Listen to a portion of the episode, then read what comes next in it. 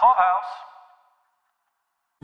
Some call it the American desert, others the Great Plains.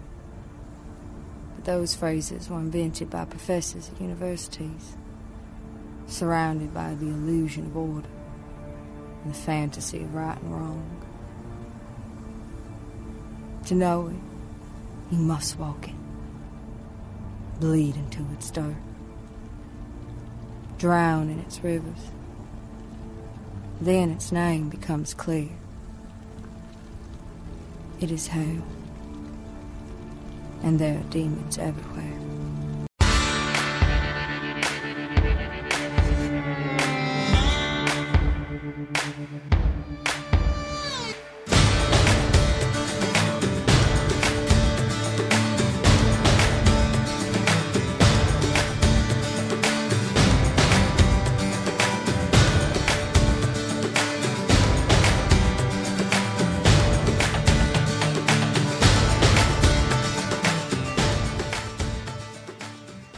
Pod Clubhouse's coverage of 1883, a prequel series to Yellowstone.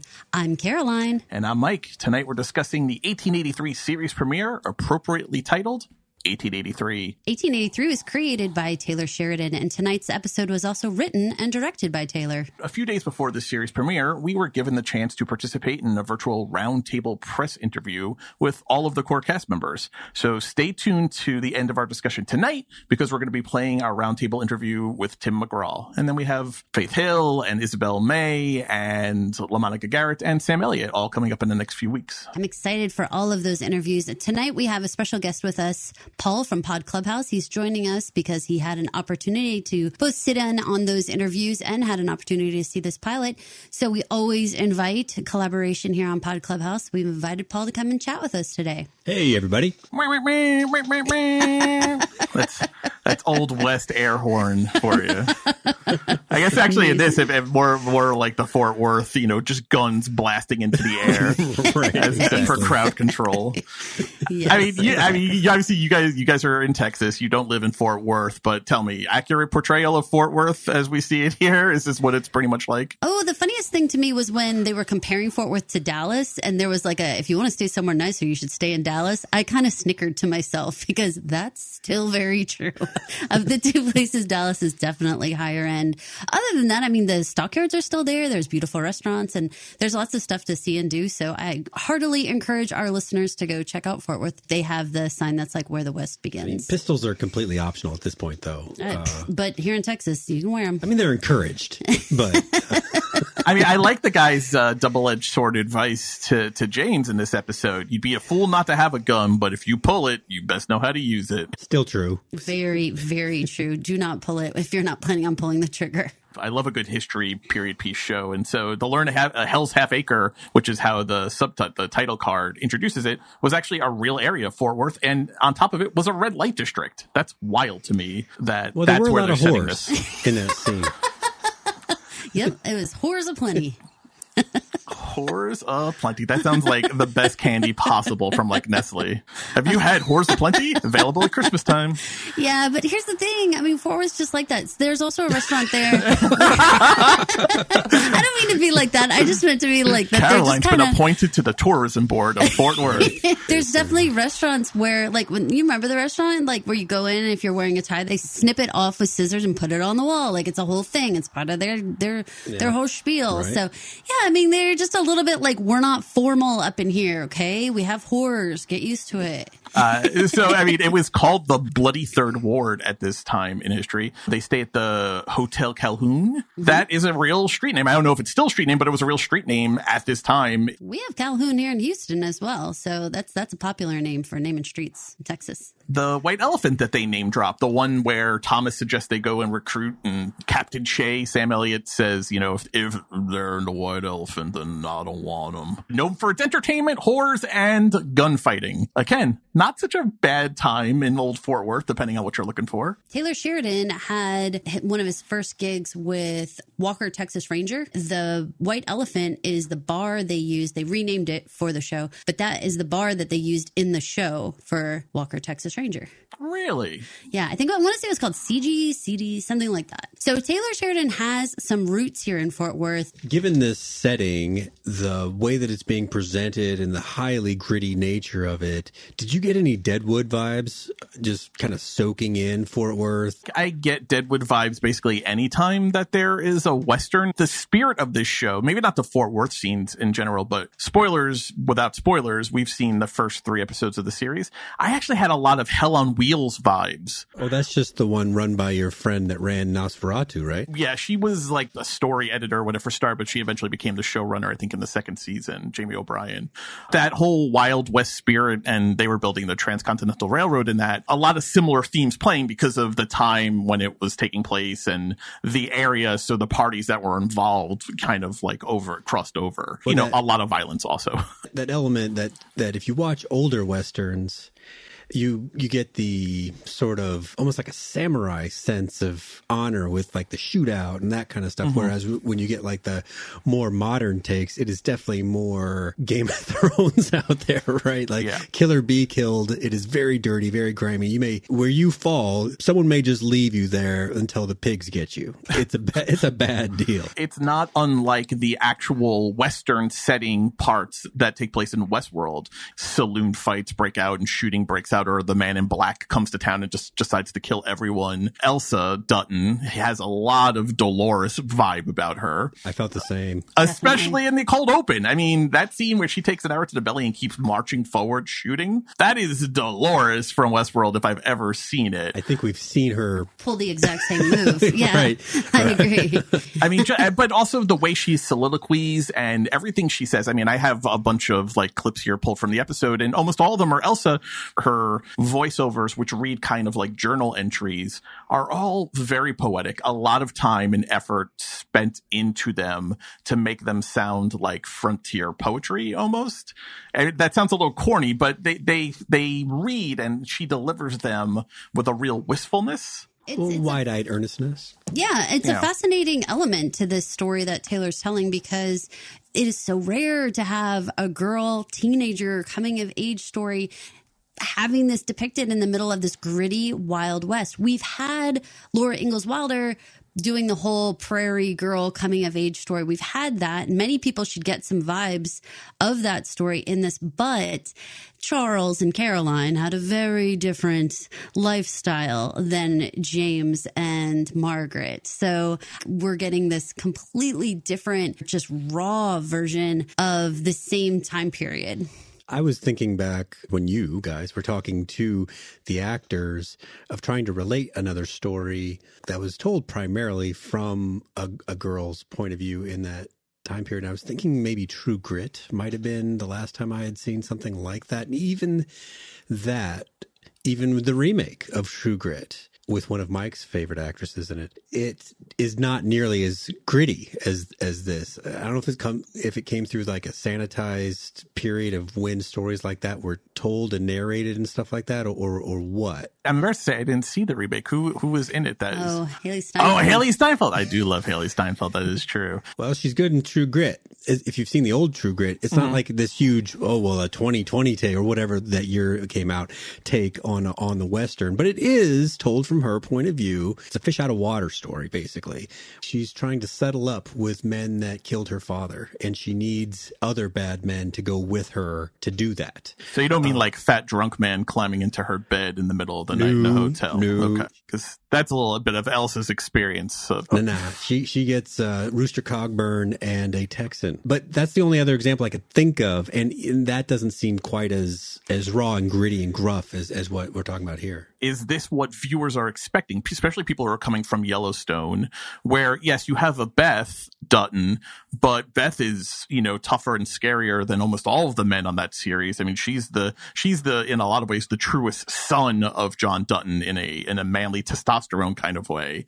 Is an Elsa coming of age point of view based story. Are people going to be turned off by this? Is there enough there otherwise to get over that hurdle?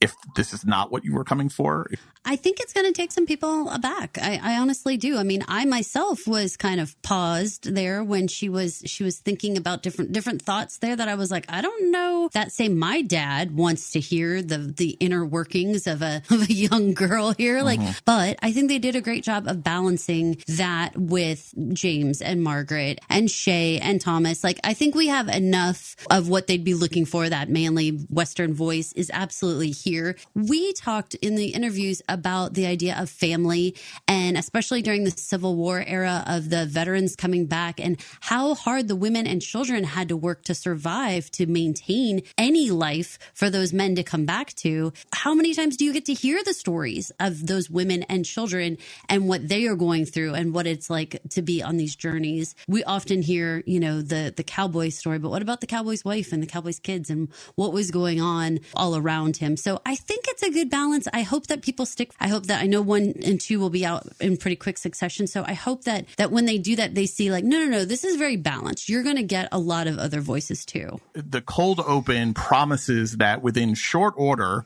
at least within the eight or nine or 10 episodes of the season, Elsa and presumably her entire family are going to go on a very rough journey. And, and there's two clips from this episode that really contrast, you know, how it started and kind of how it's going. So I want to play them now and then kind of talk about what we think may be happening here. This is from earlier in the episode, uh, when she first gets to town. So much I don't know about life.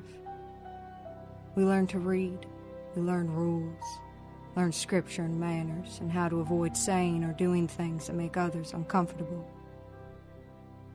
All those things seem to be the opposite of life, seem to strangle it. But now, I'm sleeping on the edge of civilization, and soon we leave the edge behind then no rules, then only life.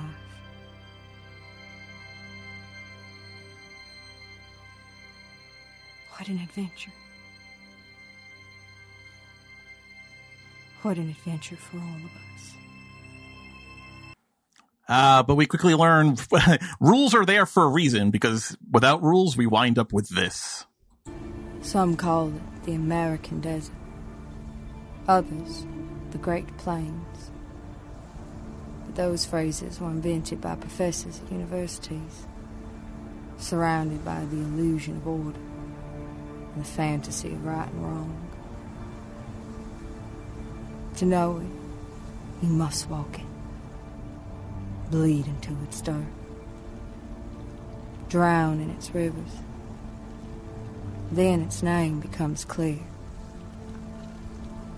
It is home, And there are demons everywhere. That is a stark contrast in not too much of a time jump. I mean, there's snowy mountains behind her in that opening scene. What's your take on how it starts versus that reconciling it to that opening scene, which takes place at some point in the future? Well, one, do you identify with this idea for thirst for adventure? This, you know, rules get in the way of living real life and, you know, on the edge of civilization is when adventure is possible. I am not about the rules. I do not enjoy the rules. I feel like the rules are not for me. Um, This is true. I have in my notes here, uh, 18 year old Caroline was Elsa May. I mean, I mean, was Elsa Dutton Isabel May, but I mean, yeah, this is, this is pretty much your life story, I think. For sure. I, I definitely I crave adventure. I'm looking for something else to be happening. I have had a very fascinating journey in the last couple of years of being able to sort of get a chance to do some hands-on history work with my kiddos that has given me an opportunity to kind of reflect on what these journeys would actually be like for these pioneers. And it is so gritty and so unbelievably primitive. The things that people had to do in order to survive to to settle our country i hope that people understand. And through her conversations both of those you get the beauty and the majesticness and everything but then you're getting these like demons and this the horror and the terror and everything that's going on. And i feel like all of that was happening. It's very like founding fathers for me. Like you have people you know boiling their shoes during the civil war and eating them um, because there's just no food. And then on the other hand there's all these like beautiful poems about freedom and what it means to fight for your dream. And it's it's such a collision course going on here on, on these wagon trails. She gets it you know? She she's embodying this I hope that people hang in there. Like I said, this is more poetic and more epic journey than I want to say that our Yellowstone watchers are used to. They're seeing these beautiful grand landscapes, but this is different than that. This is a whole idea of America and adventure that's so much bigger than I think just Yellowstone can can be at times. Uh, kind of like as if Yellowstone is about where you are 1883 is about the journey to get there. It's an epic story. It's Lord of the Rings. I mean, if if you're into like high fantasy, it's there's a lot of crossover in those audiences. Uh, yes, it's about the traveling to get there and the things that you're going to come upon, how it changes you. It, you know, it's also that hero's journey. It, well, and maybe also like the fight to keep what is is what we're seeing with Yellowstone, and and having this opportunity with 1883 to see what it took to create that world mm-hmm. in the first place. I am going with the idea that most of our listeners are also watching Yellowstone. And so if you are not, definitely encourage you to get over there and watch episodes of Yellowstone because I think you're going to hear a lot of us referencing over to Yellowstone. Obviously, this is one family story. One of the things about that is every single time someone comes and points fingers at John Dutton over in Yellowstone about how they got the land or how it happened,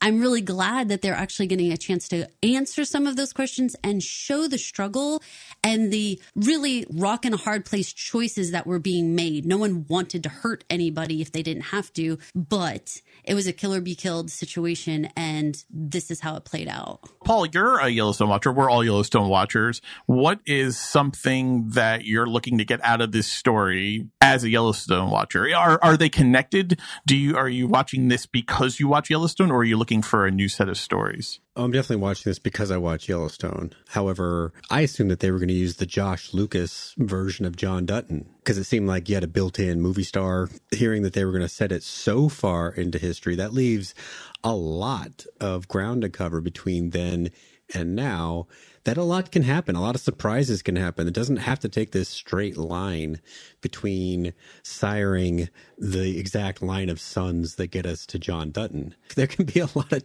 a lot of variation in there from what we think, what various online wikis presuppose. Mm-hmm. I'm definitely in it for, for the ride. Uh, going back to what you were talking about with Caroline, I kind of get lost in long poetic passages like that, but I but I do pick up on the imagery where you get certain certain imagery of say Yellowstone as it stands now with like the the Rocky Mountains in the background and you can almost picture the the bald eagles flying around painting a por- exactly painting the classic American portrait and you contrast that with the fire burning in the background calling where she is now fighting and calling that the desert of America. A desert is almost always associated with a hopelessness. You know, if you're stuck in a desert you know, God help you. And so you contrast those things and, and you get this stark imagery that, that is backed up with things like, say, cellos being played primarily during that sequence, whereas you get kind of the hopeful, higher, higher pitched violins and stuff with, mm-hmm. with, with the other speech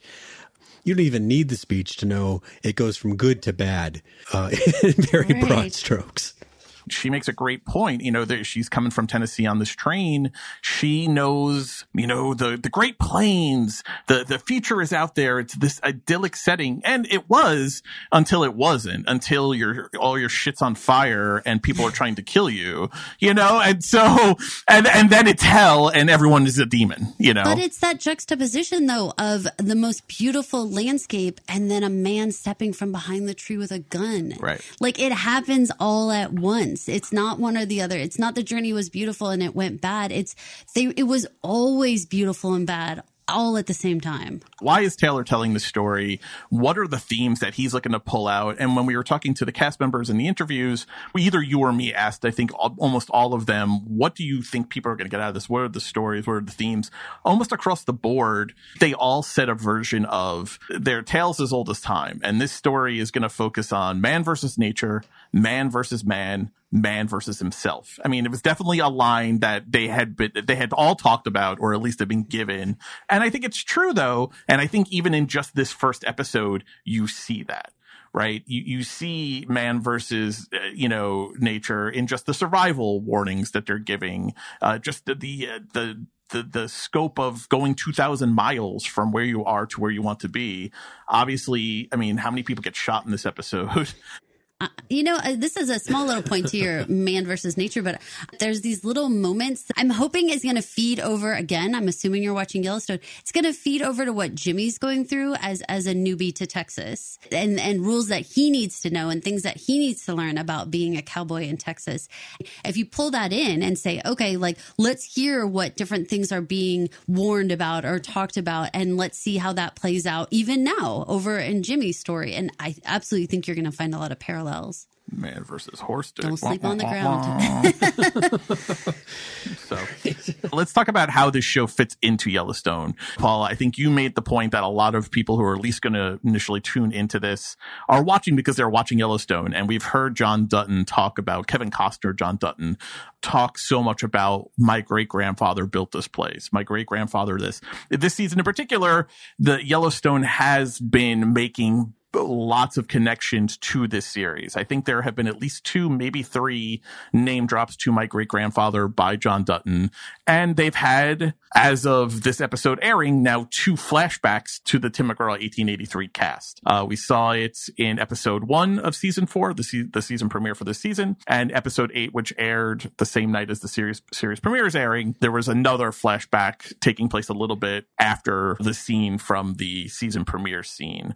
Who wants to take a a stab at connecting us here in time. Caroline, again, you and I have spent a lot of time. I think we lost uh, two days of doing genealogy research into these fake characters. They're very real, Mike, for God's sake. I've never been to Montana. They might be real. I don't know. Let's start off with the very first most important thing. James Dutton, who is played by Tim McGraw, is the great grandfather. This is very important because there's a lot of people out there who think it's his grandfather. And so, great grandfather. He's going to have two sons. We know from the season premiere of Yellowstone, and if you watched episode eight of Yellowstone, there are two boys. There is a 15 year old boy, John, named John, John Dutton. And then there is a younger son who it, we know from IMDb is named Spencer. I was hoping his name would be Lee, but apparently it turns out it is Spencer. we were hoping because we were trying to explain Lee's name in today's timeline for Yellowstone. That's why you're laughing over there. But we were trying to figure out where Lee came from. So, right. So, one of those two, presumably it is 15 year old John. He's five years old in 1883 when the series premiered, the Tim McGraw series premieres, what you guys watch, what you're listening to us talk about. John Dutton, who's referred to as John Dutton Sr., is five years old in the flash in the flashbacks that you've seen in Yellowstone this season, he is about 15 years old because those take place in 1893. That's when it's grizzly Tim McGraw. He's all bearded up.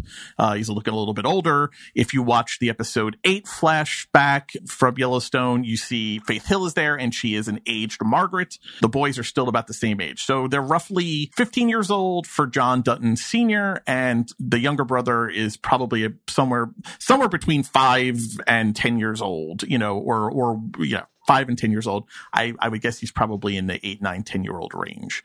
Uh, I think maybe he was conceived in the bathtub in Hotel Calhoun. I think that's my guess. That's my guess as well.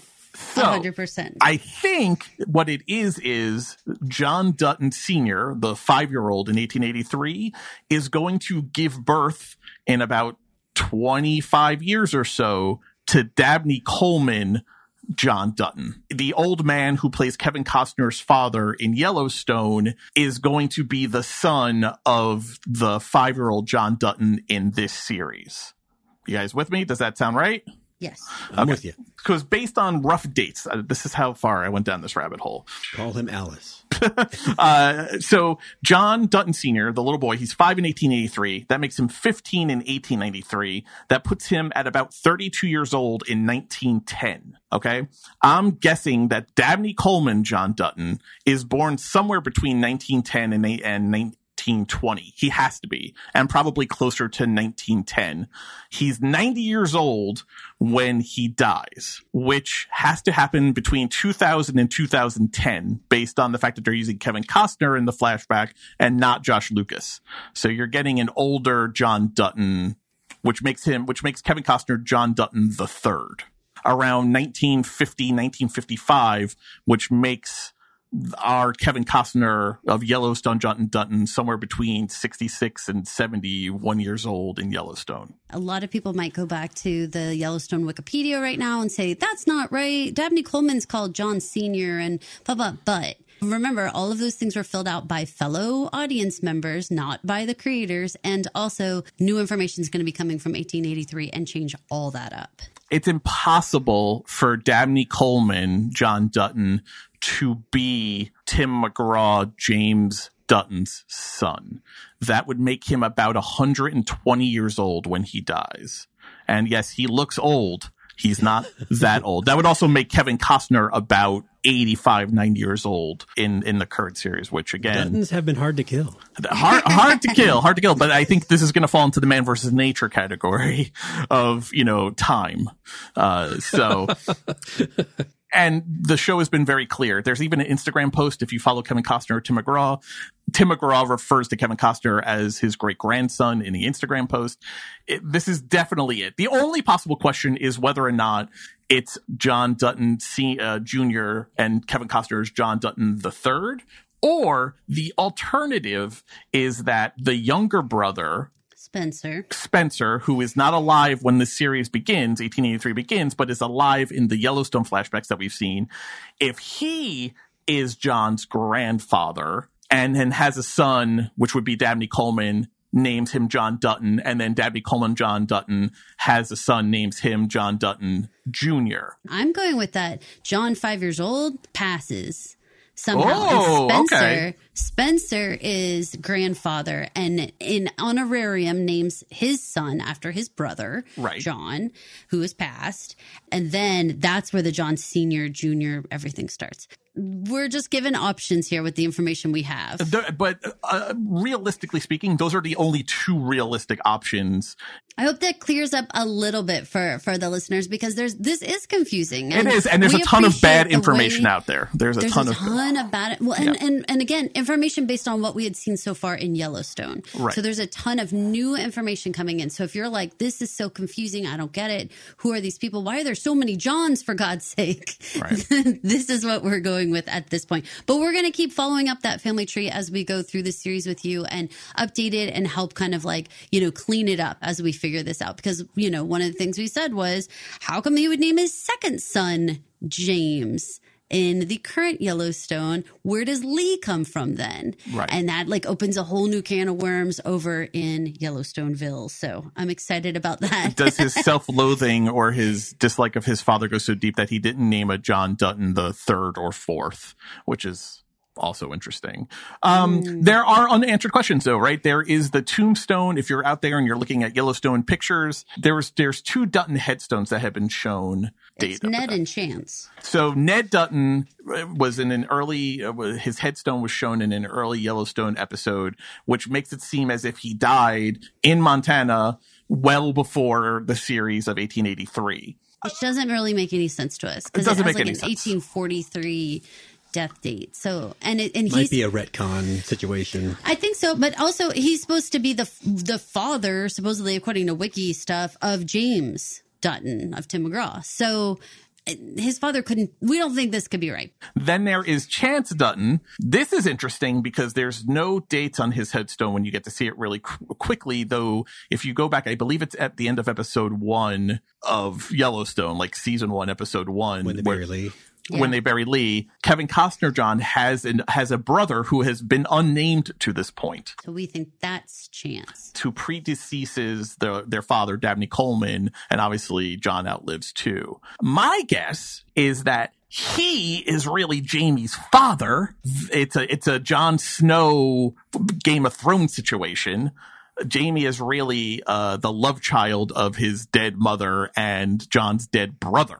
And that's why he took him in and adopted him. I mean, this is off topic for today's discussion, but I I think Jamie is a Dutton, just Yeah. just not a John Dutton. Yeah, he's a dead, like all dead, of that. dead Chance Dutton brother because I because it's great. It's great drama because that's why he he loves him, but also keeps him and uses him more as a tool than as a son. Let let's get into the the the protagonist besides uh, Elsa, James Dutton, James Dillard Dutton, played by Tim McGraw.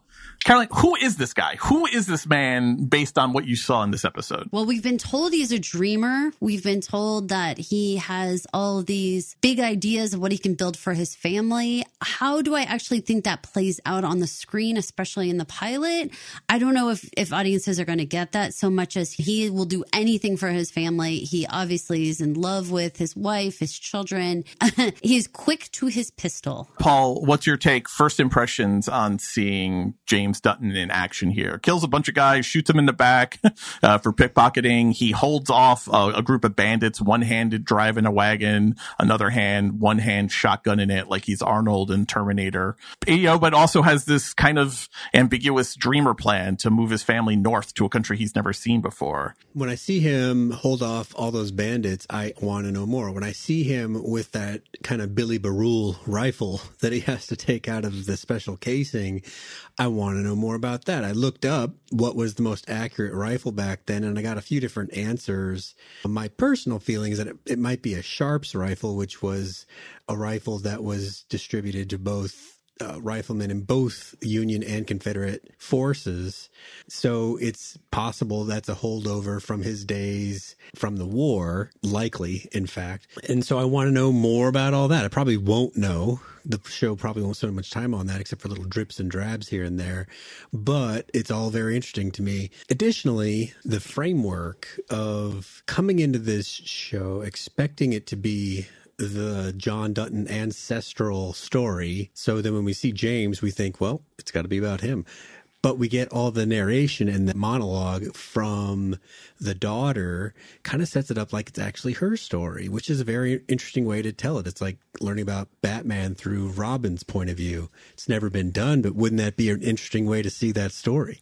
Right. I do, but I think it actually mirrors Yellowstone itself in terms of like it's just as much Beth's story as it is John's or Kayce's or whatever. Like it's a family story. And I think that they're maintaining that. It's just that we expected it to be, of course, why wouldn't it be about the main guy? Right. Mm-hmm. But I think they're doing that. That's the trick of this one of like trying to fill it out right at the beginning of like, no, this is going to be about the family. Mm-hmm. And you're going to hear from all the family members well, in different seen, ways. We've seen frontier families. We like, like we brought up Little House on the Prairie. We brought up Deadwood and those are more straight ahead. This is about Timothy Olyphant in Deadwood, and, and we learn the story through that perspective, and that's it. So we've seen that story. So this is a, I think it's a great way to learn about the, the actions of the patriarch of of the uh, Dutton dynasty. It's also a really smart way to quickly set up and establish the family dynamic that Elsa is less her mother's daughter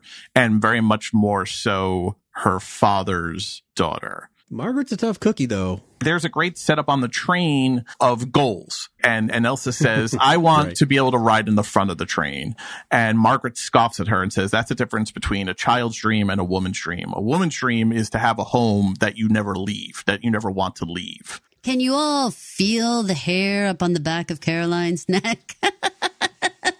A lady's dream is to have a home she never wants to leave. Oh my goodness! But exactly, exactly. Glad for the balance. I'll, I'll, pull that. I'll pull that out next time I see you on the United website. oh, I'm just happy for the balance of it being like, nah, dog, that's not that's not all it's about. You know, and you can't lose sight of that clip we played earlier about her talking about how she's on the edge of civilization and everything after it is real life. It's a real adventure. And then you have this quote from her, this little quick quote. If possible can describe a feeling, that's how I felt. The whole world felt possible, and I was ready for it. There's a lot of imagery of Elsa greeting the day or just looking up at the sky, soaking in what it is around her. She even like spreads her little hands out to be like waiting for bluebirds to come and land on her fingertips, I think. And this happens several times. Isn't that Dolores though, t- you know, giving her ki- her dad a kiss as she steps off of the porch in yeah. Westworld in the earliest seasons before she realizes kind of like her real destiny? She's robot Jesus, yeah. But I want to contrast or compare that comment about everything is possible to her father. This is a grown man who is moving six family members, including himself. A wagon full of horses and, and, and stuff and gear is about to set off into the unknown. And this is his plan. And I'm using that in air quotes if you can tell from my inflection. My family's meeting me here tonight. We're heading up north tomorrow. North where? Don't know. You don't strike me as a man who travels without a plan. Oh, I got a plan.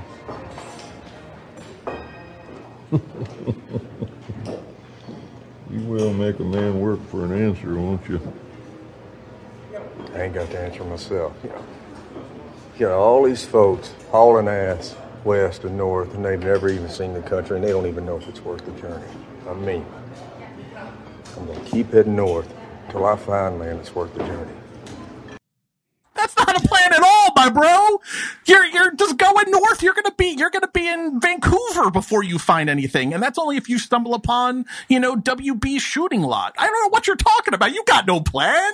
You Why do you crazy. wait, wait, wait? I'm gonna pump the brakes. Why do you feel that way? Within the context of the day, it is a plan, isn't it? I mean, there's all this undiscovered land and all this territory that people could, couldn't call their own. I understand, but you can't say like what coordinates you're going to because you don't know if when you get there, there's going to be a lake or a mountain there. Like we're still discovering what's going to be there. I give him all the credit in the world for being committed to not settling and not saying I'm taking the Oregon Trail until I get to Portland and then that's it and that's where I live now is Portland. I I, I like that commitment, but it's also not a plan. I, I I'm not taking anything away from him. I like the dreamer spirit, but I think it's kind of funny that he's being very confident in oh I got a plan. You know, your plan is just keep going until you don't. Shit, dude, that's my only plan in life. just keep going until I don't. like, and I do think that that's a plan. And it's also different itself, though. It's know? also different though when you're just keep going and it's just you or just you and, you know, Margaret. It's a whole other thing. You've got you. You've got Margaret. You've got Elsa. You've got a five year old. You've got this bitch sister and his hellspawn daughter. Claire and Mary Abel. We haven't even gotten into these two yet. You're going to tow all these people until you don't. In the bathtub, Margaret even kind of calls them on this. You've said no to Colorado. You've said no to Wyoming. You've said no to Oregon. You know, like he said no to a bunch of places that he hasn't seen himself. He's, he's kind of said no to places. I mean, Denver is very nice. There are a lot of nice places in Colorado, Aspen, Vail. These are very nice places. You're just saying no to them. You're going to get there a lot quicker than Montana. He's so confident. And at the same time, like his daughter, the world is just open. It's just possibilities. They don't really know the answer. He doesn't know he's going to wind up at what's going to, at the gates of what's going to be known as Yellowstone. feels like like mocking back at like people who couldn't possibly know like it feels it feels bad to look at people who honestly didn't know the land was not settled yet and say like y'all are you sound like a fool to be excited about that it's like but that's what the world was then I You don't know, have a problem with that, but I want him, could do I want him to say, he's not going to tell two other men in a wild west town i don't know what i'm doing like well, you don't even have to frame it like that. You'd be like, my plan is, I don't have a plan as much as I have an, uh, an idea of what I'm looking for or something like that. That's fair. And he could have absolutely worded that a little bit differently. But I mean, I think that's where, you know, we have Shea come in and say, be like, woof, you're like a, you're a long day. You're trying to make me try to figure you out. You're going to make a man work to get an answer from you. Come on. Oh my lord. That business. There are going to be a lot of Sam Elliott impersonations, guys. Just get tied, Buckle up. just buckle up now. Going to be doing a lot of Sam Elliott over the course of this series. It did make me wonder, going back to your question about James, then the question comes to mind what do they got to get out of Tennessee so bad for? Yeah. Is it just the promise of so much opportunity? It's because the pines block the sun. I think. I mean, that seems to be the real, you know, issue. Well, no, I mean, I think I think he knows that the world is open. I think he knows that he can uh, he can eventually own what will become the state of Montana. He wants a Dutton empire. I think it's also, you know, probably part of the reason he's moving Claire and Mary Abel, these women who will be Duttons and and marry and and and have Dutton blood and be able to settle the land. Think back to what John said last week in Yellowstone, last week at the time we're recording this. My great grandfather grandfather built this lodge so that he could have all of his progeny under the big roof. That's why he built it so big. When he gives Rip the house and he's like, you know, for a hundred years it stood that there was always a Dutton being able to live in all along the road here side by side. And I failed because I didn't have enough sons. And then I realized I did have a son with you. This idea, these Duttons need to occupy. And I think he needs room to do that. In Tennessee just doesn't have that room. I think that's what this land promises, the openness of it, the possibilities. It's what his daughter is talking about. That that was my original point was him and his daughter are exactly the same. They're these dreamers. They're these dreamers with just the idea of maybe what they want without any real idea of what that's going to look like because they don't know. How can they know? Well, what's your feel of of James Dutton here, Mike? Because I'm I'm kind of lost about what you think about him, to be honest. I think he's very capable. I mean, I think that is an impressive show and a very intentional show to start off. Our first time we see him is him, you know, one arm and shotgun in, one arm and driving the wagon, holding off all those guys, then takes out a third gun, right? He's got a sidearm. He's got his everyday shotgun, but then he's got this, uh, you know, whether it's Sharps rifle, it's some kind of Civil War era sniper rifle, right? Because he's got the very long scope on it which he keeps in a special case. So he's got a third gun that he takes very good care of and knows how to use it. He doesn't blink. He doesn't hesitate. He makes decisions quickly, right? He, he gets pickpocketed. He shoots that pickpocket in the leg without a moment's hesitation, nor does he blink when that kid gets strung up. I mean, they kill that kid for pickpocketing.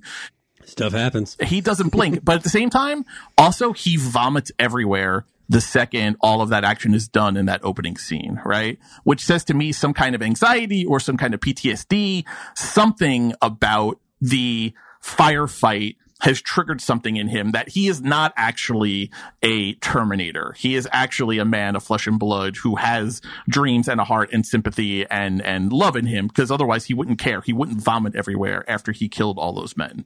You know, so I think he, I think that makes him complex. You know, maybe when he closes his eyes or looks up at the clouds, he has an idea of what Dutton Ranch will look like, but he has no idea where that actually may be in the world. Very fair. So we talked a little bit about the relationship between Elsa and James. What did you guys feel about Isabel May and and the role that she's playing here as Elsa? Do you guys like her as the the actress playing this role, and do you feel like she's a good fit? The fact that she's evoking Dolores from Westworld, being you know, and that, and even that actress, um, Evan Rachel Wood, who's a very capable actress, I think it's good. It, I don't think it's mimicking that. Uh, she may have never even watched Westworld for all I know. But to me as a viewer, that's a good that's a good comparison. That's a positive comparison for her performance in this.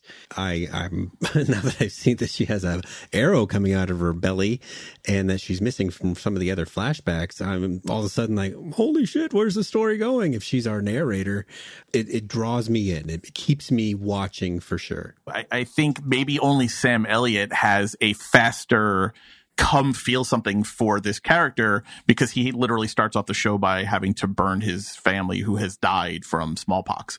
You know, I mean, that, that's a really quick way to engender sympathy for someone. But right away, this show is, is putting the time in to make you care about Elsa Dutton and, and listen to her words and, and see the world literally through her eyes because it's not just her own story she's telling in particular, so far anyway, she's also telling, we're learning about James's story largely through her eyes. Not his actions so much, right? We see his actions, but his inner thoughts, right? The, the end clip that talks about the fact that, well, I mean, I could play it. This end clip about the fact that he wasn't failing by coming out here. He had a dream and his, his dream was coming true. This clip right here. We weren't poor. We weren't desperate. The road west is filled with failures. Failure isn't what drove him. It was a dream. And the dream is coming true. dreaming and possibility, but also being scrappy and, and knowing how to take care of yourself. Again, the parallels that they show has done in this first hour and six minutes that that's the runtime on the episode is enormous to comp- is to show you that Elsa is James's daughter because remember she has that that attempted rape scene which was very difficult to watch. It was very gross. But she she fights. She smacks that guy about his head. I she's screaming. I don't know why it takes so long for people to come rushing into her room. She almost makes it into the hallway. But she she gives that guy the business before he finally overpowers her. I I like that about her. She fights. She fights like her father fights, but she also is consumed by dreams and the possibility of life and adventure and what's out there.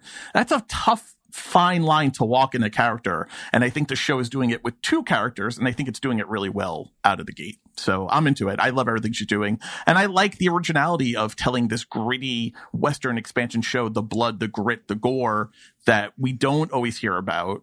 We, we rarely get to see on TV or learn in our history books. And they're doing it from this coming of age uh, teenage girl story. I think it's interesting.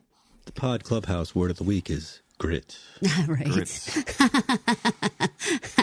um, okay, so I I think she has a really tall order here to play some softness and some innocence and some naivete in a world of men and a, in a world of unforgiving moments where you have to do what has to be done. I winced a little when you said that you wondered why people didn't come running when she was screaming. And it makes me sad because we actually are taught as women that you don't ever yell rape, you yell fire because no one will come if you yell rape. No one is coming to a whorehouse doorway where there's a woman screaming in terror. No one. It, the only reason why they come is because the little boy gets out of the room and gets the parents. That's it. And and then there's a gunshot, and that's when they come out. Yeah. It. I mean, it really. It was a real gut punch. And I mean, they are not. I mean, when when they when there that is that sound when he goes my turn the rapist and he punches her in the face holy smokes i mean they're not holding back on showing the the moments that really make your make you jump, I guess. This is going to be such a fascinating character. I think that Isabel May has has a lot to overcome in order to win over, I think, the the rough and tumble Yellowstone watchers. Um, and I think that she's going to do a great job. So I'm looking forward to, to seeing her create this other pioneer spirit that is, that has the, the touch of the woman in it as well there's a couple of uh, you know axes working here. That you have the the the fighting spirit versus the dreamer spirit that they're going to have to win over the rough and tumble.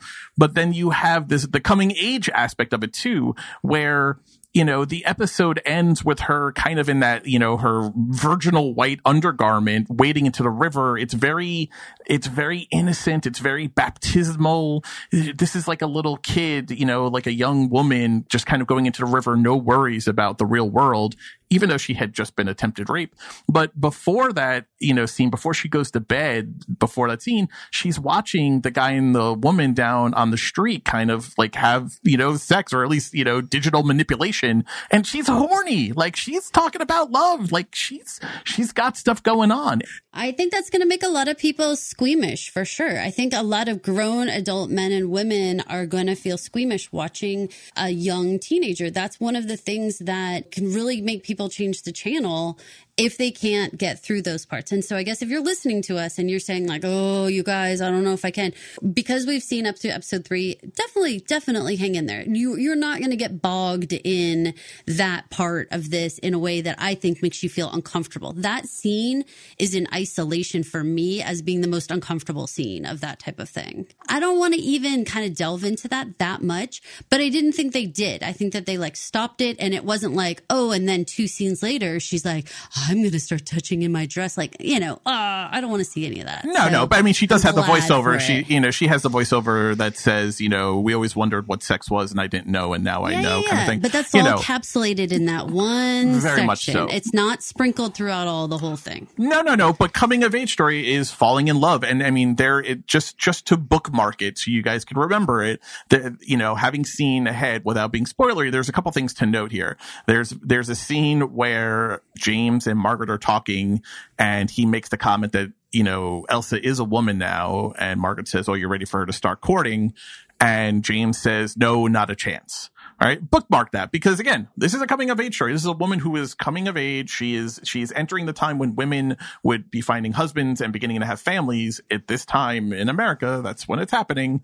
That's going to be a part of the story. Romance is going to be part of the story. It's not going to be all cowboys and Native Americans. Uh, you know, that's going to be a, a large part of it. And, and that journey, that difficult journey north and northwest, but it's not the whole story. You know, fascinating. Paul and I are watching a show right now called The Landscapers. It's interesting because the female in that, the limited series, is super into the romance of westerns, the romance of the of the cowboy protector, um, and it, it's a whole plot line within the, the within the story. And there is something to westerns that go with romance hand in hand part of the mystique and the allure of the cowboy is that he's going to save the day. He's going to protect you.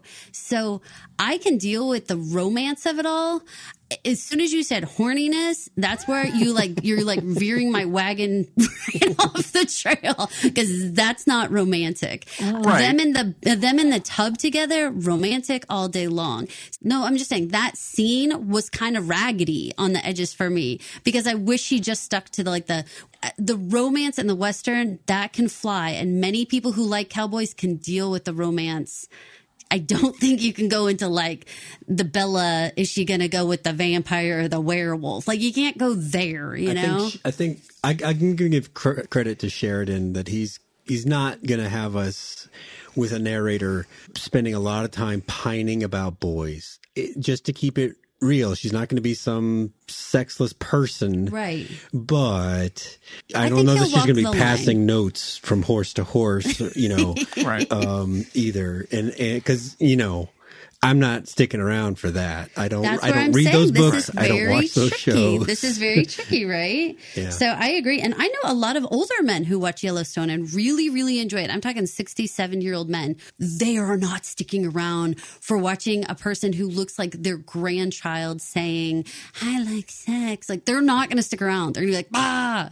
So right. I just, I'm, I'm glad, and I'm again, I am reassuring our listeners that we're going to get right past that, and we're going to get into more adult romance romantic, romantic kind of talk about courting and that kind of stuff. Yeah, yeah, and I, and I think the scene is here. Honestly, I think the scene is here entirely in this episode just to tell you this is a young woman who is now thinking about sex and marriage and courting. Don't make a mistake. This is not a little kid. This is a, a, a woman or a girl who's now a woman and is going to be looking into woman things, you know, romance, courting, marriage, and that kind of stuff. So, hello, I'm here to learn of woman things. Ah, dear Mother Margaret, teach me all the woman things.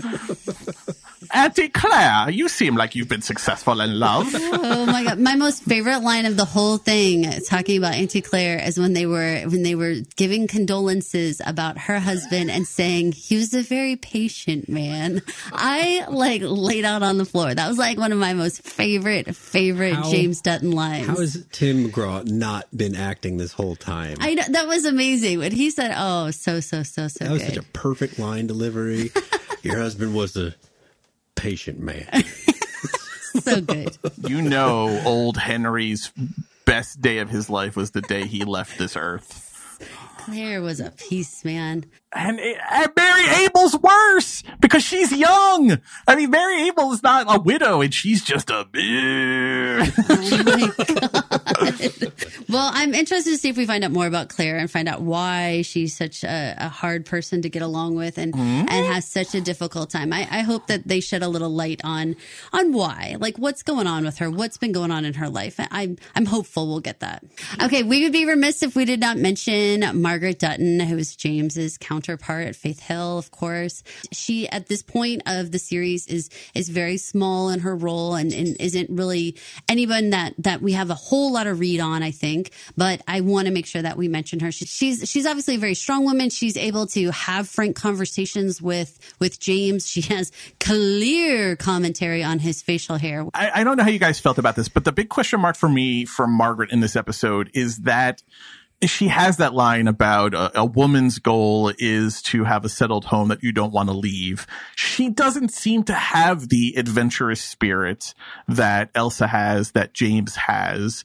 but at the same time, she's here, right? She got on a train. She's moving her family from Tennessee down to Texas to start a, a 2,000 mile journey north. So there has to be some adventurous spirit to her. I think the big question for me is, is she really not into this journey or is she just trying to be the level-headed one while her husband and daughter are off in dreamers clouds? I think it's the latter. I think you have to have the person who is the balance, right? So the more head in the clouds that you have the husband, the more feet on the ground the wife's going to be. I think you just have to have that balance.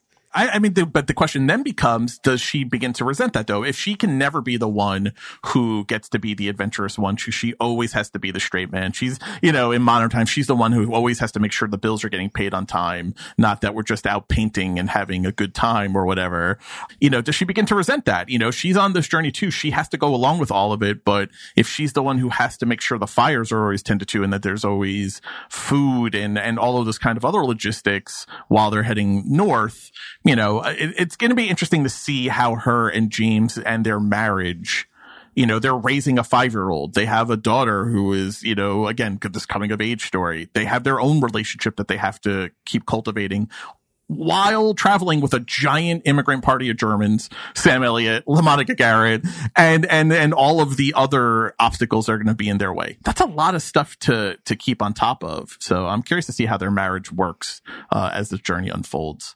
So one of the things that, you know, when we're talking about can sex and romance and be, be in a Western, I think the intimacy that they had in the bath is something that people will absolutely want to see more of. I think that those moments where, you know, Margaret's actually shaving James's beard and, and all that kind of stuff, there's something about it that is, he's willing to give up so much control to her mm-hmm. that I think that, that, that we get a better sense of the power balance between the two of them. I agree. I mean, for me, I'm trying to relate this to a functional couple in Yellowstone that has this, and I guess it would be a Kayce Monica kind of thing where Kayce can be bold, but also have like intimacy with Monica, or presumably how John was when his wife was alive, you know, before all Maybe the real Evelyn, yeah, yeah, before the real jadedness set in, and then the hard heartedness that that he's kind of evolved into. The way he talks about Evelyn makes you feel like they had this kind of intimacy, like they. He, you know, he's able to share his fears and his feelings and really be himself and let down the machismo guard that he has to have when he's talking to the, you know, Shea or Thomas or, you know, even dealing as a father, dealing with his daughter, right? How many times does he have to tell her in this episode, don't wander? You know, all you do is wander. For the love of God, please don't wander. You know, he has to be a dad here. In this bathtub scene, he gets to be just a husband and a partner. And it, it was. And he's it, so quick to to be like, they have hot water in the lobby. Like mm-hmm. he wasn't. She didn't have to like be like, please, nag him or like, anything. Right? No. Oh my gosh, their relationship is so clear that like he would do whatever she needs and is going to take care of her. Love it. I'm really interested to see how the marriage survives. And the fact that it's Faith Hill and Tim McGraw, a real life married couple portraying it, I think is a really interesting added layer, which probably shouldn't be part of my watching calculus, but it no, absolutely is. I think it's fair. I mean, here's a little behind the scene little nugget. Faith Hill was very uncomfortable shooting that scene because they're married. And because she feels like they keep their intimate private life just that private taylor sheridan actually cleared the set and had like an extremely small crew to handle that and and did it with extreme kid gloves because the way that they were like touching each other and talking to each other was so authentically intimate that you know she she had a hard time letting the world in on that. I think it came across. I think you totally felt it between them were you guys surprised at the lack of, given how many uh, women of the night we see in this episode, the lack of nudity and sex? Yellowstone, a show that I think in the first episode, second episode, definitely.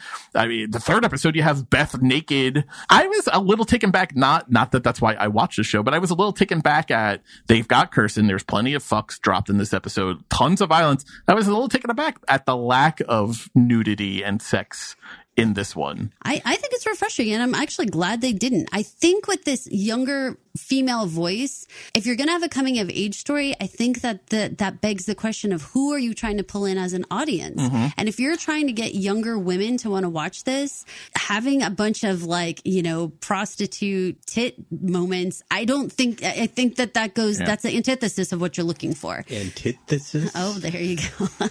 Uh, for for those keeping track out there, the official boob count was only one one boob, and it was during a smallpox check. Not very sexy, One boob.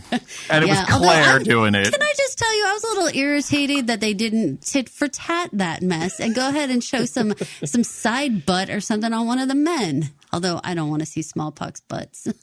Something tells me before long you're going to see Sam Elliott's ass in this show. Something just tells Oh, me. boy. I, I feel it. I, I feel have nothing but respect for Sam, so I, I'm not going to even think about that. I hope you're enjoying. You're going to see my butt crack. Mm, it's going to be good. Oh God! Mm, Speaking of. Sam Elliott, let's move over to Shea and Thomas because this is one of the most fascinating relationships that we have on the show. And my prediction is going to be one of the biggest fan favorite relationships. I think this is. Oh, I think this is going to be the one that people really seize on and spend all their time on Facebook and Reddit talking about.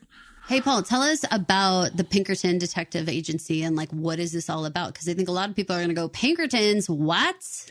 Pinkerton Detective Agency was at one point it was the largest law enforcement agency in in the country. When the Department of Justice was first formed they didn't have the money and the backing federally to field their own officers so they wound up using Pinkertons in a lot of cases. They were also filling in as secret service at at certain stages of the game. They protected um, Abraham Lincoln during his various uh, elections, and I don't know that they had anything to do with the night that he was killed. I, I don't think they were there. I think they were at the bar. I think that's part of the scandal of it all. But there was a long period, about a 20 year span there, where they were a very big deal. You notice that both Shay and Thomas wear badges, as I unartfully tried to explain in the uh, episode 8 Yellowstone podcast. This was a period in America where law enforcement wasn't quite as strict as it as it is right now in terms of like who can wear a badge and what they mean and where that jurisdiction lies and who gets to say who gets to wear a badge. It was a little more willy nilly. The Pink- Pinkertons enjoyed kind of a lot of authority during this period. They're mostly associated with strike breaking, infiltrating unions, and blowing up strikes before they happen or or before they get bad for big companies. There was actually a law passed in what was it 1892 or something like that where it was called like the anti-Pinkerton law that forbid or forbade federal government from using Pinkerton agents or privately run law enforcement agents as contractors like they had been up until that period. Fascinating. Do you feel like this worked, Mike, to make them Pinkertons? I think it works with the Pinkerton because it has to for a couple of reasons. One, if it's just Captain Shea Brennan and Thomas without the Pinkerton, without any other people, how did they have the logistical support to run wagon trails? You know, from Texas up to Portland, right? That doesn't make sense that these two guys are doing it all on their own. There has to be some kind of infrastructure there that we otherwise wouldn't see. The Pinkertons answer that, right? They are, they are contracted agents from the Pinkerton agency that are running these wagon trails and providing security. You know, they're essentially, they're essentially doing a, uh, a guided trail Like Sherpas. they're Sherpa, right? They are paid Sherpas, right? Clearly, the German expedition contracted out to Pinkertons. The Pinkertons said, "Oh, those are you know that's Shea and Thomas's you know area of the country. This is their job, kind of thing." And they took the contract. So one, you need you need some kind of organization company to explain the logistical support of it. But the Pinkertons are a, a, a real company on record that was known for hiring uh, people of color and women years before anyone was going to be doing so. So that's how you wind up with Thomas, this Buffalo soldier who's still wearing his uniform so many years after the war is over. But now because he has a Pinkerton badge on it, it gives him it gives him a, a, legitimate reason for being teamed with Sam Elliott, with, with, with Shea Brennan, someone who they presumably fought in the war together, right? Because he calls him captain. And it's, it's how it legitimately explains these two being a long-standing partnership, right? Because I think if nothing else, you get these two have known each other a long time and have worked together a long time. The, the way in which Thomas deals with coming across him with a gun to his throat after he's had to burn his house down with his, with his wife, Helen, and his daughter passing away from smallpox, any other person who didn't really know him would be like, what are you doing? You know, no, Thomas's reaction is, well, if you're going to do it, do it now because I'd rather dig a hole while the sun is high. Like that is, that's telling you a lot about the deepness and closeness and connection that these two have. I think they, again, with very little narrative, I think they told you a whole lot about these two. And I liked it. I liked it a lot. Shea is such a complex character. We had an opportunity to talk to Sam Elliott, and I was really pleased that he agreed that the complexity was so deep and so important to the relationship between Shea and Thomas because it would be so easy to make Shea just this ruffian, right? He could just be a guy who mm-hmm. who drinks and gambles and is a womanizer and is like, I mean, a real Han Solo kind of guy, right? You could easily have him be like that. Real nerf herder. Yeah. But but instead, he's so straight laced and he's he's so much more introverted and and like clearly trapped in his own thoughts in a way that makes you want to know what those thoughts are. Yeah, with very little, they tell you he doesn't drink, he doesn't gamble, he doesn't whore, he also doesn't sleep and doesn't like to be alone with his thoughts. That is a ton of character development in one episode. I feel like we know Shea, who Shea Brennan is a lot in just this one episode. Unfortunately, and I, and I'm hoping we get it, I want to know as much about Thomas. All I know right now is that him and Shea are a team and a well-established team who have an ease together, uh, an ease working together. So as much as I liked Shea's character development, I feel like the show owes it to us now to develop Thomas as much too. Get, let us in on what his story is. Because there's a lot there. There's clearly a lot there. It's kind of interesting how like uh, Sam Elliott comes as an actor with a cachet of a lot of westerns. So when we get Sam Elliott in a cowboy hat on a horse, we have a preconceived notion of what to expect out of this character. LaMonica Garrett, on the other hand, if you go and look up his IMDb, because LaMonica Garrett may not be a household name for you, you will see that he mostly has played people like police officers, army, navy, things like that. I, I recognized him from the, the last ship, which he was great in, and I was a big fan of that show and I loved it yeah. And and also like Designated Survivor, where I think he plays like a Secret Service guy or something. So he's played roles where the his physicality, just as a person, he's he's uh, he's a very cut, ripped individual. Mm-hmm. Um, and those things have always played imp- an important part of his character, just just physicality and none of that shit matters here. It's all acting ability. He does a fantastic job building a guy who really he acts physical when he needs to, but he's he's not pushing people around just just out of out of habit. He is the yin to Shea's stormy yang. He balances him out in a in a very unexpected and pleasant way. I'm I'm coming into this having last seen LaMonica Garrett as monitor in the infant, you know, Crisis on Infinite Earths, you know, storyline from the Arrowverse crossover series from a couple years ago. This is as far a different role as you can be from that. I mean, I knew him from Last Ship, but the last thing I really saw him in was there. And Monitor is a big, physical, imposing guy who doesn't say a whole lot, you know, and and doesn't really need to have a whole pathos to him. Thomas clearly does, and his relationship with Shea is going to be something that I think fans definitely are going to want the show to dig into a lot, a lot, a lot.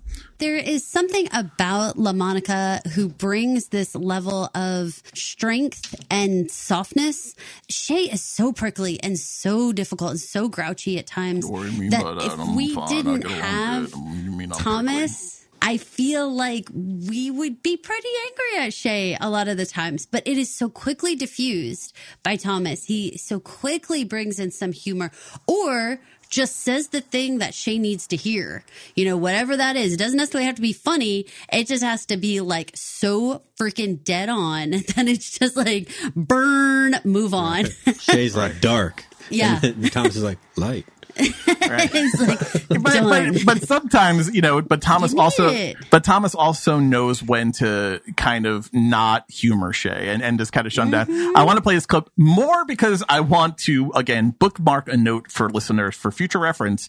These guys only gave the german immigrants three rules. Don't get bit by a rattlesnake you will die.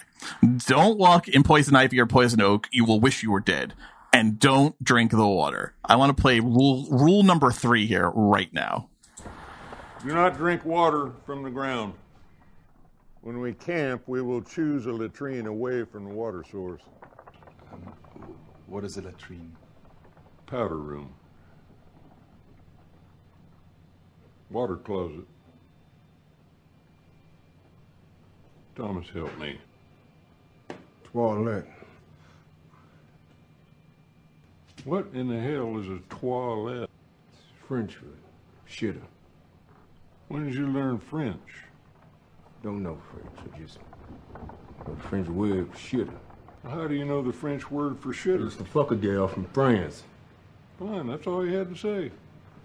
Don't have to get angry about it. I mean, he said, "I used to fuck a girl from France." You know, that's all. That's all you had to say about it. Okay, I have to back up for just a small second. Can I just tell you? Okay, so Paul and I are both born and raised in Texas. When Elsa goes into that water and starts swimming, both Paul and I bristled so hard. You don't just not drink water from that source. You don't swim in that water. you because there is so many creatures in there. A little snaky. There are snakes in every one of those lakes and rivers. There are, there's gators. You, there are all kinds of just biting animals that I'm telling you, the, the bacteria level is so high. You would not be in there swimming around like that. I was like, girl, what are you doing? All right. Well, I, I'm a New Yorker from 2021, and I'm telling you, 138 years ago, the Trinity was a much more peaceful, loving place where humanity lived in in harmony with No, mank- it with uh, with the animal creatures, and No, they did nothing. They did nothing to harm folks, and you were able to, if you were a young woman, No, swim in see, swim in the river. from New York, where you've got springs and waterfalls and all this stuff that is like you have some actual like clear water. We are coming from an area. I'm telling you, where this is murky, dirty water with a lot of creatures in it. Okay, I'm just telling you. I'm Here's mansplaining Texas to you 138 years ago. We don't. I've, I've been in my Doctor Who uh, police box, and I've been there. We don't. We our water doesn't freeze. Nothing dies. So that stuff is in there. It is in there. There's a pull quote for the episode. Nothing dies. Nothing dies. All right, guys, don't drink the water though. I mean, all in you have to do, remember, don't drink the water. Boil your water. Don't drink the water. Boil we're, we're gonna set up a always. we're gonna set up a shitter downriver. Don't drink the water. One Exactly. easy rule. You think these guys are mm. gonna remember it? We'll No, see. Dot, I don't dot, think dot. they will because they're killing me with this stuff. There are moments when, when Sheridan almost channels like Quentin Tarantino with his dialogue, and it's really enjoyable when he does. You you wouldn't want him to overdo it. You wouldn't want a whole TV show necessarily where they're trying to get to Oregon with I used to fuck a French girl kind of thing. But you, I think you could stand a little bit of that in every episode. That's the equivalent of kind of the real talk that the bunkhouse uh, cowboys give us in the other episode. Well, you need that because there's so much other serious Well, shit. and sometimes the dialogue can be extremely flowery, even out of uh, you know the men and and and ruffians that you wouldn't expect it. So sometimes when you just get that, like it's like a sword that cuts through the the, the air. You're like, yeah, I wanted that. I'm just fucking a f- girl from France. Like need you, you need that to kind of cleanse the palate. And It's, it's a quarter pounder it. with cheese, you know, in the metric system, right? It's it's it's Tarantino, like you were saying. Right. That whole They don't have whole the Big exchange. So, La cheese.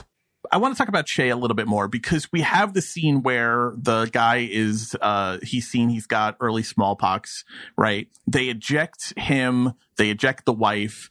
He says he makes a point. The guy's like, "What did I do? What did I do?" And the guy and and and Sam Elliott makes it very clear you didn't do anything but you have smallpox, you're gonna die, and in three days you're going to infect everyone you come into contact with. You can't be here. Go get go go out of town, die there, you know, and save humanity, kind of thing.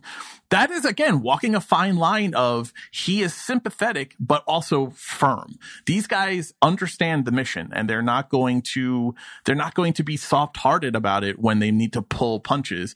I was curious about this ongoing dialogue only because it's going to come up a bunch over the next few episodes. How hard do we push? Do we move out and start working the wagon trail out of here before the German immigrants are ready?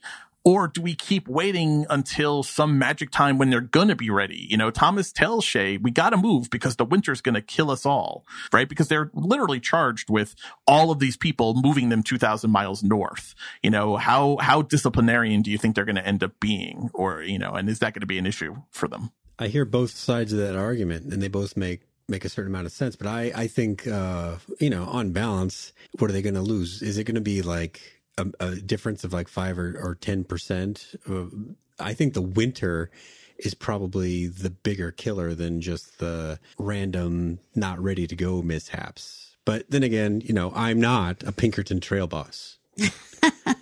No. Oh, No. oh. Wait, Mike, hold on. Wait a, minute. scratch.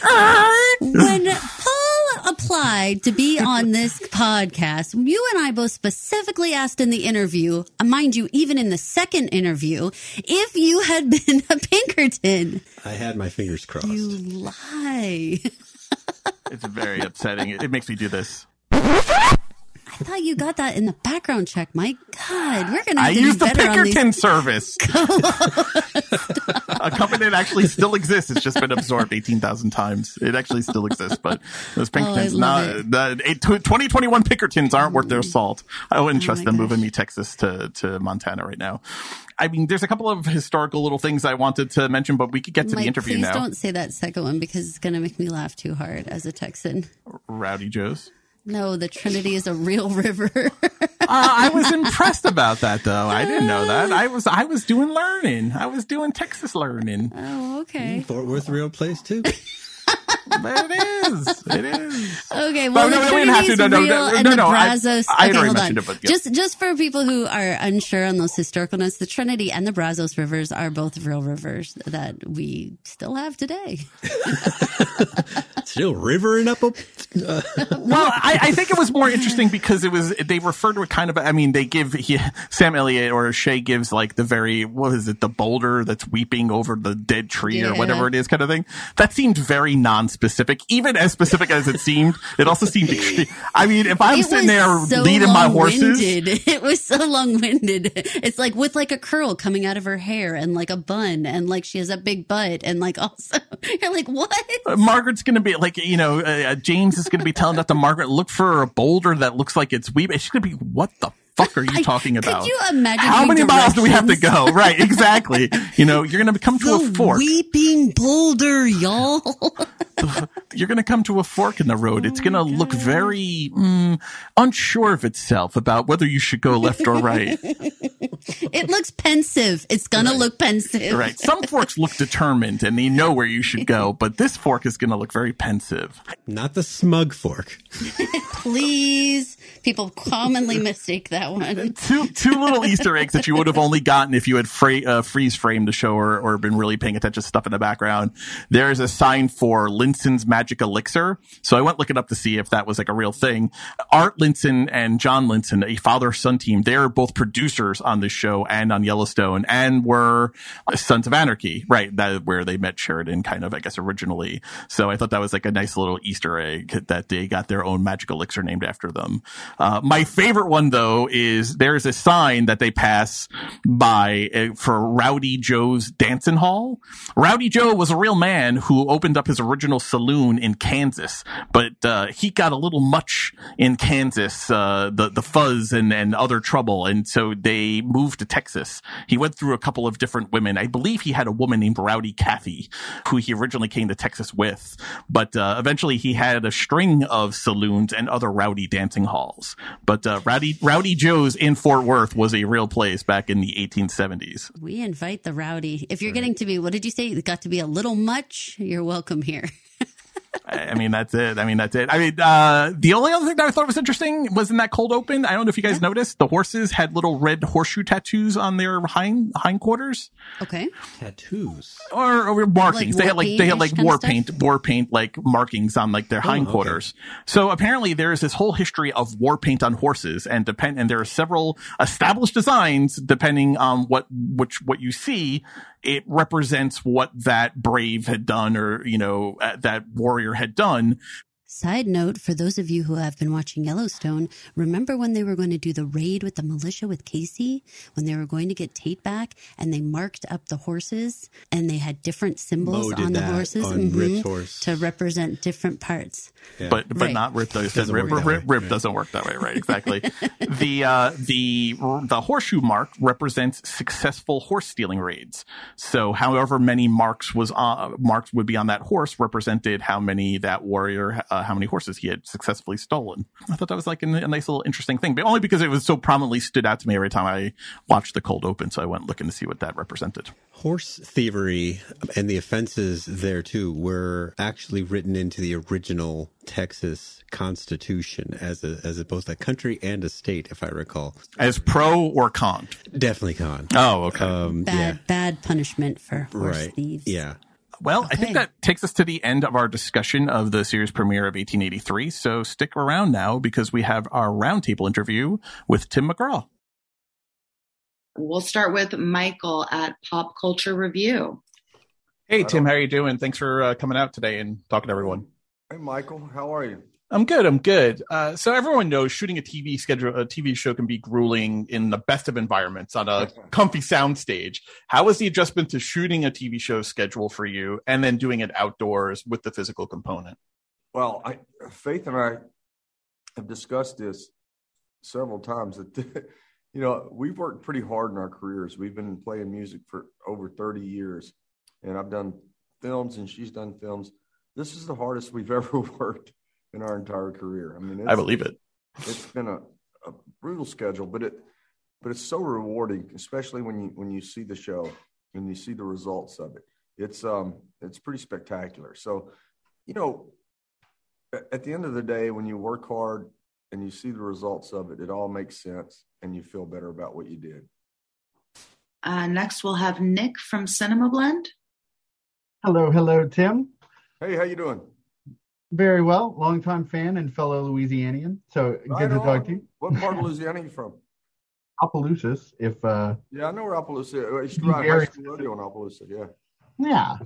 Um I guess uh can you talk about the timeline of the of the flashback scene and how that developed into just a full blown role?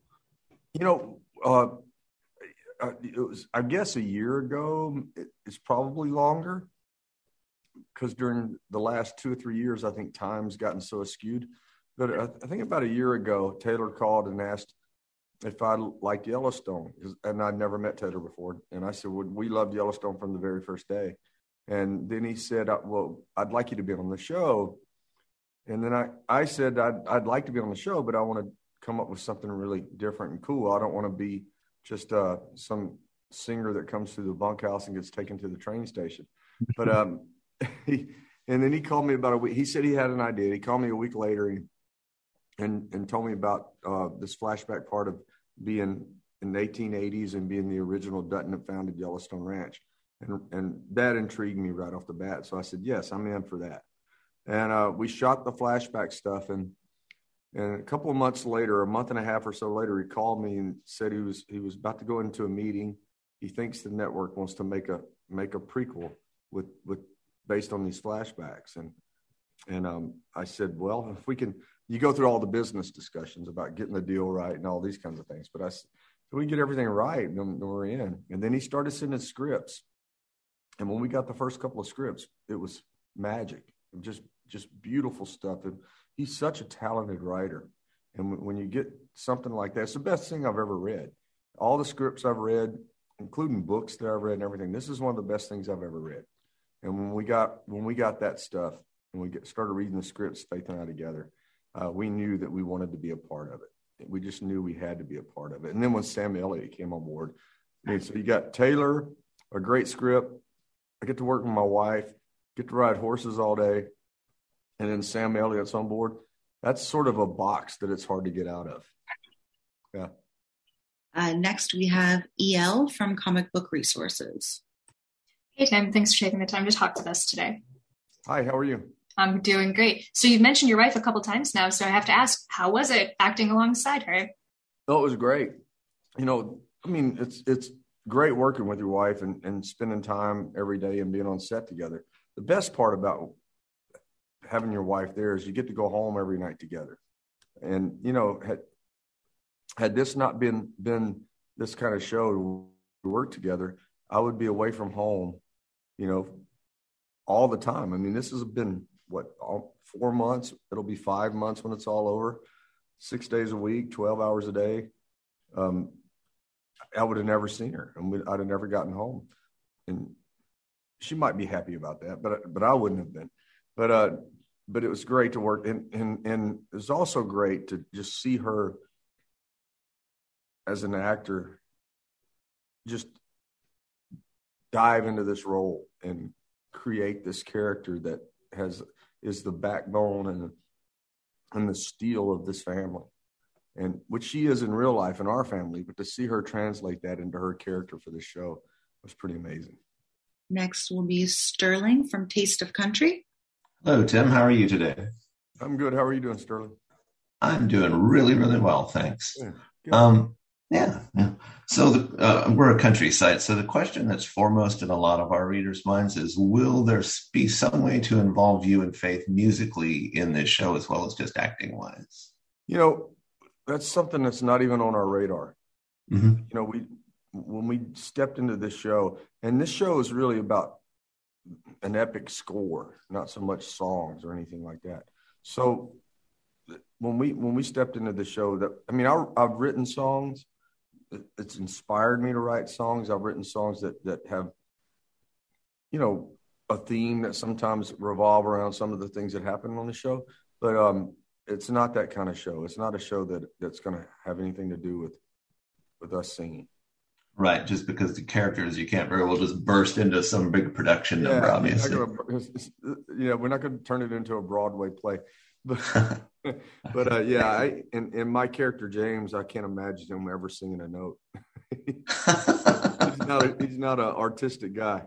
Next, we have Caroline from Pop Culture Review. Hi, Tim. This is Caroline. I'm so excited to get a chance to talk to you because there's so many stories that play individual characters like a cowboy, a pioneer, a war veteran, a dreamer. You play all of those plus a husband and a father, and I'm sure much more as the story unfolds. How did you prepare to take on so many different faces of this of this man? He's got so many different sides. Wow, you know, I think for me it was just so much was on the page.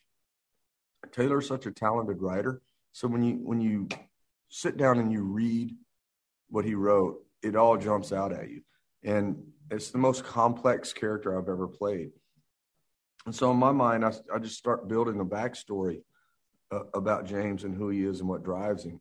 And you can find all those things if you read between the lines. And it really made sense to me. I mean, it was it was an opportunity to play somebody with so many different layers and play it in a way that um, your eyes so you can read in his eyes what he's gone through.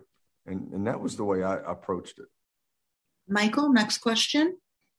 Uh, so fathers and daughters are a big theme in the Yellowstone universe. We, we see it in Yellowstone, Maine, and obviously already uh, Jamie and Elsa have this deep bond. They seem to understand each other in a particular way. I was curious if your own experiences as being a father of daughters came into how you approach that aspect of the story for you. Absolutely. I mean, I think as an actor, one of the things that you do, I mean, for me as an actor anyway, or and, and my limited experience, is you find pieces of yourself in the character. And then what you do is you, you, you see that character, you find pieces of yourself, and then you just put a magnifying glass on those pieces that fit that character, and you just blow those things up. And uh, that's what I tried to do with, with James. Is I mean, I have three daughters, and, and I'm I'm not I'm probably not as tough as James, and I'm certainly not as hard on my kids as James is. But uh, Faye's more the disciplinarian on, on the kids than I am. But but there is a piece of that as a father and with your daughters, especially with boys and, and with their career paths and all those things that that you that you um, that you try to give advice and you try to pay attention to and you try to step up to as a father. But those are the things that you that you really magnify and and sort of bring out in your character that matches the character. I guess the best way to say it is there's small pieces of you that are the same as the character in big pieces, and you make those small pieces bigger pieces to match the character. Nick, next question. I wondered if you could talk about uh, playing opposite Tom Hanks in in episode two, and if you purposefully just botch the scene a bunch of times just to keep him there a little longer. you you never want to botch a scene when you got Tom Hanks in there. yeah. So, um, but yeah, he's a great guy. We've been friends for a long time. Uh, Rita, his wife, and Faith are, are best friends, and and Tom and I have been friends. We've been friends for uh, 25 years, 24 years. So, uh, I knew that there was this part in there, and I gave him a call and said, "Hey, would you be interested in showing up and doing a cameo in this show that we're doing?" And he goes, "Tell me when to be there." And he just he showed up, and he walked on set. And we didn't we didn't see each other that whole morning because I didn't want to see what he looked like. He didn't want to see what I looked like because we know each other so well. So when he walked on set, it was pretty magical. And I and and when he puts his hand on my shoulder in that in that scene, you could feel the weight of the world eh, it, between both of them with, with what's what had had gone on, and it, it was pretty. It was a pretty heavy scene. El, next question. So we get to see you on horseback doing some hunting, doing some cowboy skills that Yellowstone is famous for. How much of this is stuff that you came into the show already knowing, and did you get to learn any new cow- cowboying skills while on set? You know, I grew up riding horses, so I, I, could probably ride before I could walk. I mean, my, my stepdad was a cowboy, so I spent a lot of time on horses growing up. However, over the last 20 years, I haven't spent that much time on a horse. I haven't had the opportunity or the time or or even the inclination to spend that much time on a horse. So the first couple of weeks of cowboy camp was just sort of getting my my seat back in the saddle, but it all came back pretty quickly. Um, and we have great wranglers, great guys who are teaching everybody. But uh, it, it, it came back pretty quickly, and, and I, that's one of the best things about this show for me is to be on horseback every day and to sort of haul ass across this rough terrain and shoot bad guys is is, is uh, I mean, it's every kid's dream to be able to do that. Sterling, next question. So you've obviously done quite a bit of acting before, but you've never carried a thing this extensive in which you're such a main portion of it. What is the prep like different for this and just physically and mentally and every in every other way for you? You know, I don't know that it's that much different than, anything I've prepared for, um, other than the physicality of it, which which you know, it's I guess the toughest part is I'm sort of a, a gym rat, so I have to I have to be in the gym every morning. So the toughest part is being up at three in the morning every morning in order to make your call time. So that's probably the hardest part of it is is getting up at three, getting your workouts in. Because there's been a couple of days where I didn't do that, and it's the energy's not the same on set. But um, that that was the main part of the prep is just you know keeping my my mind together, which is my workouts are sort of like um my meditation in a lot of ways. So so to have that, and that's the and that's the time that I go over my lines and in my head and, and I, I prepare for the day and and try to be ready for what's going on. And I try to know everyone's lines in the show. That way I can sort of feel the moment and be in the moment. All right. Caroline, can we get last question from you? Ooh, last question. Okay, now last I feel like question. I have to change my question. Make it a good okay. one. so Taylor is telling these epic stories of America we don't always see or think about. What is the message of 1883 that you hope viewers take away from the series? Well, I, I, it's hard to put into to a short phrase, but I think it's it's the authenticity, taking the veneer off the romanticism of the West, and and just making it look like it was like everybody sees a Western and they think that I, well, I'd love to live in that time. That's the time I'd love to be in. But when you see the show, you realize the hardships, the the struggle, the day to day survival of what these folks went through in order to take that journey across the country. And I think that that's really the story of the whole show. It's certainly a story about family. It's a story about um, coming of age for Elsa, and it's a story about um, man versus man, man versus nature, man versus himself.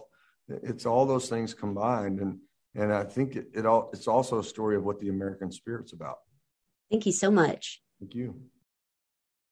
Just a big thank you to IDPR, who is handling the PR for, uh, they call it the Taylor Sheridan universe for setting up all of those virtual roundtable interviews. Thank you to Tim McGraw for making himself available on a very early California morning to sit and talk with us and the other members of the media on that day. Uh, I think everyone you'll see in these interviews over the next couple of weeks was, was pretty great and, and a lot of fun to talk to. Uh, Caroline, do you have any other further insight from that interview getting to talk to him? Um, I would say that that Faith Hill complimented my voice, said I had a great voice. So that was a super fun part of the interview. And Tim asked us to specifically tell Faith that he loved working with her and loved her very much. And yeah. I remembered to do that. And even though I was like the fourth one to speak, I still remembered to do that. So and Faith all blushed about that. she did. And then she started looking around as if he was there, like he was going to jump yeah. out. He was like, "When did you talk? When like, did you talk to Tim?" Like I knew Tim. Like she said that they like, had had some argument or something. Mm, it's like you were being a wicked messenger there. Yes. Uh, she also started thinking, "Do I know this guy who's talking to me about my husband?" she because she was like, "Where is Tim? When did you speak to him?" I was like, "It was about a half hour ago." they were all very lovely, and I'm super glad we got a chance to talk to them. And I'm really glad we get to sprinkle these interviews throughout all of our podcasts this season. You know what struck me about Tim was I know that he's done a little acting here and there. His interview came off super professional, like a very mm-hmm. practiced, serious, ready to bear the weight of a series lead. Yeah, and the, and and his acting is I I I can't find any any fault in it. I think it's great. Um, he he's a very believable frontiersman and cowboy. Man, it just how he hasn't been doing this longer, I, I can't explain because he's a very natural fit and he comes off that way in the interview. Side note, Mike and I just covered Four Christmases in which Tim McGraw plays Vince Vaughn's brother. You see, I don't want to hear about that because I only want to hear him as a cowboy. Oddly enough, he's named Dallas in that movie. He is. The place where he was conceived. So that is correct. and he's also a psychotic MMA fighter who beats the shit out of Vince Vaughn a lot. All right, guys, last roundup before we end this premiere episode, which we don't get to cover too many series premieres. So I feel like this Especially is a special not moment. As the threesome, as a the founders of Pod Clubhouse, I'm super glad we got a chance to have Paul on for this episode. Paul, thanks so much for joining us. Oh, and I, am thanks for having me. We are the real big three. Uh, I know any of you, This Is Us fans out there, you can hey, just you guys can suck it. We are the real big three. So. But if you guys are enjoying the big three, please join Paul and I in our continuing coverage of This Is Us starting January 4th. I was, yeah, only a, a couple weeks from when you guys are going to be listening to this episode. So definitely go check that out and subscribe to it on uh, Apple Podcasts or wherever you listen to podcasts. Uh, what are what are some predictions or, or some things that you're hoping to get out of this series? I, I mean, I could start. I'm looking for uh, the connection to Yellowstone while they tell a really epic story. I, I want to hear an epic story of the Old West, but I want it very much to connect to the Duttons of the present. I want to be able to see, oh, there's that or there's this and, and, and connect those threads. I want to see cowboy action. I, I like westerns. Westerns have gone through a, a big drought in the past oh, I don't know, 30 years of, of TV and, and uh, filmmaking. As much as I'm here for the storytelling for which I've come become accustomed in Yellowstone, I'm also here to see guys shooting other guys. I'm going to add that I am looking forward to some historical realism when it comes to what the West was like back then, because I think we get this very watered down version in a lot of Hollywood stories. And this is something that I think Yellowstone has started when they're, they're showing us what the real rugged landscape looks like and what cowboys really have to go through. And I want to see that in an 1883 lens. This is Caroline. This is Paul. And this is Mike. Thank you for listening to the Yellowstone Podcast 1883. Don't forget to head to Apple Podcasts or wherever you listen to podcasts and rate, review, and subscribe. And while you are there, please leave us a five star rating so that we don't have to, oh, I don't know, shoot you in the back and have you strung up in the street for not giving us a good review. Thank you guys. Thanks for listening. Thank you for listening. This has been an original Pod Clubhouse production. Pod Clubhouse is a podcast network dedicated to encouraging collaboration among podcasters and friends to bring a fresh voice and diverse perspective on a wide array of content. Please visit and leave a comment for us at podclubhouse.com. Rate, review, and subscribe to our podcast feeds on Apple Podcasts. Follow us on Twitter, Instagram, and Facebook. You can find us at Pod Clubhouse. Our DMs are always open, and we'd love to hear from you.